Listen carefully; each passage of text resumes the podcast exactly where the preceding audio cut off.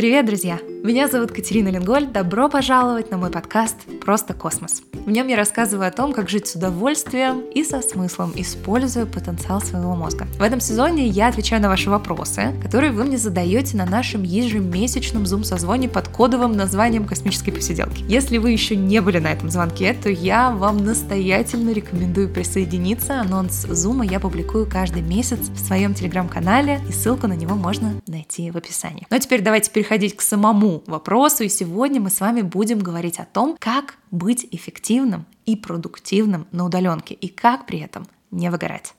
Я на самом деле на удаленку пришла еще год-полтора назад, но сравнительно недавно вышла на новое место, которое меня полностью удаленное. На этой неделе начала себя ловить на том, что как будто я начинаю выгорать. Очень много коммуникаций с коллегами в последнее время, очень много задач, и я как будто бы просто не успеваю. Итак, я попытаюсь подсобрать вопрос. Вопрос звучит следующим образом. Как выжить когда ты работаешь на удаленке, когда у тебя, э, я сейчас пытаюсь, если я правильно услышала, когда изо всех мест, отовсюду э, на тебя падают задачи, предложение созвониться по зуму, когда ты на одном зубе и, от, и у тебя четыре в параллель еще группы сообщений для того, чтобы что-то сделать.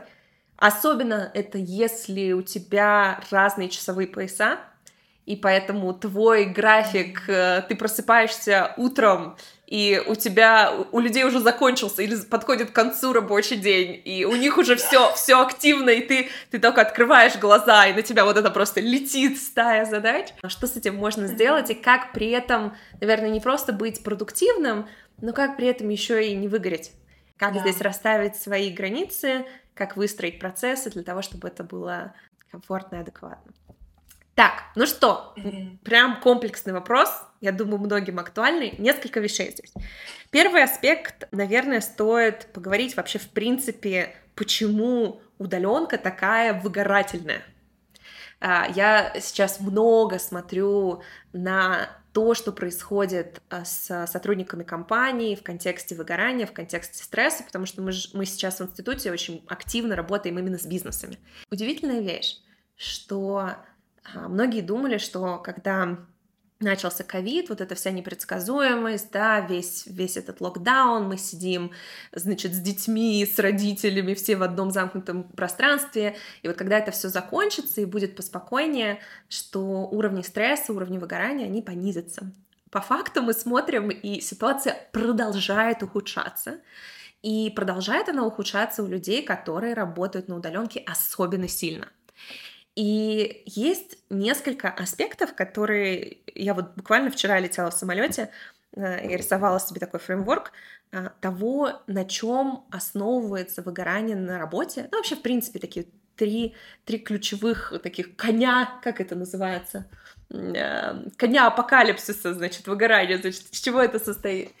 А, первая вещь — это непредсказуемость это изменение и непредсказуемость. Ну, мы, собственно, с этого сегодня беседу начали, что любые изменения и любые непредсказуемости, которые обычно в изменениях зашиты, они приводят к тому, что наша префронтальная кора, задача которой предсказывать будущее, пытаться разные сценарии для нас, ну не в смысле предсказывать будущее, там, карты Таро, а в том смысле, что она пытается анализировать разные сценарии, чтобы предотвратить потенциальные проблемы — она начинает этим очень активно заниматься, да, то есть если у тебя предстоит какое-либо изменение, то это значит, что тебе нужно активно это продумывать, и анализировать. И это большая нагрузка, потому что префронтальная кора, она у нас дама очень энергоемкая, вот, и ей нужно много, много энергии, много ресурсов для того, чтобы работать. И она еще не умеет делать дела в параллель, поэтому если она о чем-то переживает по поводу будущего, то другим она ничем не занимается, а этим же местом нам нужно принимать решения, этим же местом нам нужно планировать, поэтому, в общем,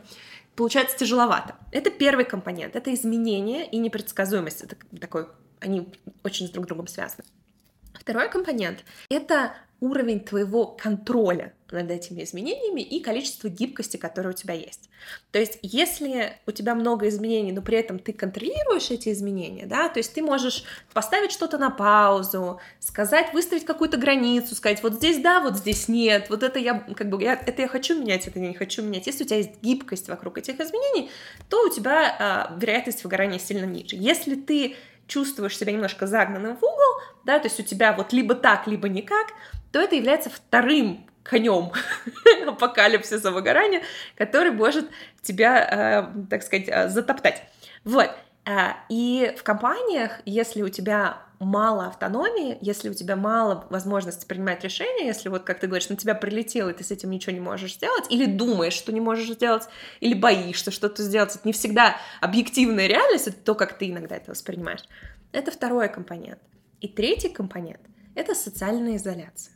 Дело в том, что для нашего мозга очень большую роль играет живой человеческий контакт. Потому что даже микро какие-то такие вещи, когда к тебе подошел коллега и просто тебя по плечу похлопал, говорит, слушай, давай пойдем, там надо обсудить кое-что, это существенно менее disruptive, да, меньше тебе нарушает твой гомеостаз. Почему? Потому что у тебя выделяется окситоцин, при живом общении, когда мы находимся в нашем племени, да, в широком смысле этого слова, в узком смысле этого слова, то есть люди, с людьми, которыми мы регулярно общаемся, если мы находимся с ними в, в одном физическом пространстве, это успокаивает психику.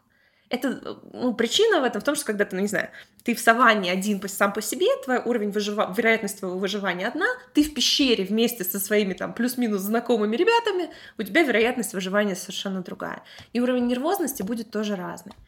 И получается, что вот, этот вот, вот эти три компонента, изменения, да, э, твой контроль и гибкость, и, соответственно, то, насколько у тебя высокий или низкий уровень социальной изоляции, насколько у тебя много вот этого контакта, если конфликты, которые, опять же, конфликт — это одна из форм социальной изоляции, потому что если есть конфликт, то ты не можешь коммуницировать в обе стороны, окситоцин ты свой не получишь ни, ни за какие ковришки. И у удаленки очень много всех этих трех компонентов. И это очень важная вещь, которую, мне кажется, многие руководители... Вот, кстати, сейчас поделитесь, кто из вас руководит компаниями, у кого команды. Очень многие руководители думают, что если мы хотим, чтобы наши сотрудники не выгорали, главное, что нам нужно сделать, это снизить нагрузку у них.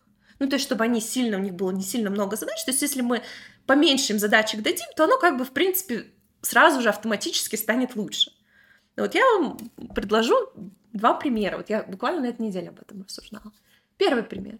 У нас есть какой-нибудь там в поле пахарь, который сажает, не знаю, пшеницу, у него урожай вот сейчас. И они реально работают по 16 часов, да? При этом они четко знают, что вот у них вот этот сельхозкалендарь, да, вот им нужно, значит, в этот момент, им нужно эту, значит, пшеницу собирать. Они полностью зависят, то есть у них полная автономия, они это делают вместе всем селом. И вот этих вот, я, конечно, не супер знаток сельскохозяйственной индустрии, но мне кажется, что выгорание, вот я таких вот мужиков, значит, в этом, э, в селе в выгорании сильно не встречала. Зато я много встречала людей, которые после того, как компании покупаются, ты когда варишься во всей этой истории в долине, у тебя постоянно куча людей, которых вот компанию недавно купили.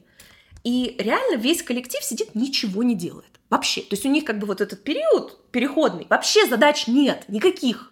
Они просто сидят, курят бамбук. И при этом у них куча непредсказуемости, ноль контроля, и многие из них при этом в офисе особо не находятся, они мало взаимодействуют с коллегами, с начальством, и у них есть социальная изоляция. И они в абсолютных выгорашках, они, то есть они идут увольняться, хотя у них никаких задачек нету. То есть, вот, на мой взгляд, это очень принципиальный момент, что мы часто думаем о выгорании именно в контексте того, что слишком много вот у меня задачек. Вот задачек будет меньше, и мы как-то все справимся. Конечно, объем работы, он играет роль. Но для нашей психики гораздо более опасно и гораздо более, ну, условно говоря, нагруж... нагружает нас непредсказуемость, отсутствие контроля и отсутствие контакта с другими людьми. И вот в контексте удаленки эти компоненты присутствуют очень-очень сильно. Нам очень тяжело ну, абсолютно очевидно, да, социальный контакт сделать нормальный, потому что Zoom, какой бы он ни был, вот Я очень рада, что мы сейчас созваниваемся, но прикиньте, вот если вы сейчас у меня вот здесь вот сидели на диване, и мы бы вместе чай пили, ну, было бы совершенно другое дело, ну, согласитесь. Мы вот делали, ездили в Бодрум, а, приезжали ребята, которые были на новой орбите, приезжали наши тренеры, мы три дня обнимались, я до сих пор вспоминаю, со слезами на глазах. Мне ребята говорят, они там собираются на, на Красной Поляне собраться, я говорю, у вас совести нет. Социальный контакт никуда ты не денешь. Вторая вещь — это вот эти твои границы — у тебя их очень тяжело выстраивать. Вроде же как бы, ну, они же тебе написали сообщение, они со своей стороны думают, что они тебя не дергают, да, ну, то есть ты когда захочешь, ты тогда его прочитаешь. А ты чувствуешь, что ты не можешь его прочитать где-то там, например, завтра утром, когда ты начнешь свой рабочий день. И у тебя не выстроены вот эти вот рамочки. Эта автономия, она тоже очень тяжело коммуницируется. Поэтому, отвечая на этот вопрос, конкретно тебе, как сотруднику, я бы посоветовала вот с этими тремя элементами поработать. Ты сказала одну интересную вещь, что я не знаю, сколько это продлится, может, это временный какой-то период. И это очень важно для нашего мозга. Если он знает, что вот это все будет длиться, там, я не знаю, до 15 октября, он с этим справится. То есть если у тебя есть дедлайн, когда вот, этот, вот, вот это непредсказуемость заканчивается, потому что после этого у тебя уже предсказуемость, то есть тебе нужно анализировать то, как выжить до 15 октября. После 15 октября можно не думать об этом. Это очень важно. Это очень важно, и об этом нужно поговорить. И, возможно, действительно есть переходный период, который ты проговариваешь и говоришь, слушайте, вот мы сейчас вот эти две недели, пока у нас все это будет устаканиваться, пока мы все это порешаем, будет непредсказуемость но у тебя должно быть понимание, когда эта красота у тебя заканчивается. Или хотя бы когда в ней возникает некая пауза. Ага. Проговорить свой уровень контроля и flexibility. Могу ли я, если это не мое рабочее время, в это время вообще полностью отключить рабочий телефон? Вообще иметь рабочий телефон и рабочий ноутбук. И в нерабочем телефоне, и в нерабочем ноутбуке нет слэка. Понимаешь? Там стоит другая сим-карта. И у тебя это создает, опять же, вот эту вот твой островочек то время, которое ты общалась бы с коллегами, вот у тебя есть обеденный перерыв, ты не, не идешь к холодильнику и не, не ешь дома. Возьми, дойди до кафешки, чтобы вокруг тебя люди походили. Походи в парке. То есть людям все равно нужны люди. И если у меня, например, не, не звонки, не, не я там вот выступаю, и мне не нужна там абсолютная тишина, я, поеду, я пойду в коворкинг. Хотя у меня дома супер красиво, супер кайфово, да, чаечки и все такое, я понимаю, что от того, что вокруг меня будут ходить люди, я получу для своей психики разгрузку. А вот если вы, друзья, как руководители все это слушаете, вы тоже об этом задумайтесь. Задумайтесь о том, что вы делаете для того, чтобы создать предсказуемость для своих сотрудников, для того, чтобы создать для них ощущение контроля и автономии. И это не должно быть что-то значимое. Для человека достаточно чувствовать, что они могут выбрать. Вот, ты, вот у тебя есть две задачки. Ты хочешь начать с первой или со второй? А ты как бы все равно их две делаешь, но возможность выбора, что я начну с первой, а потом буду делать вторую, или наоборот, это важно. Может быть, смешно кажется, как будто бы вот в детский сад, но для психики это важно.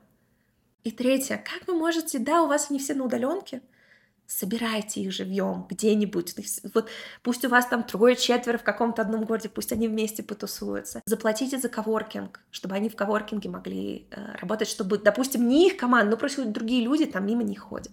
Обеспечьте их вот этой вот отдельной средой рабочей, которая не будет пересекаться с их средой в нерабочем пространстве.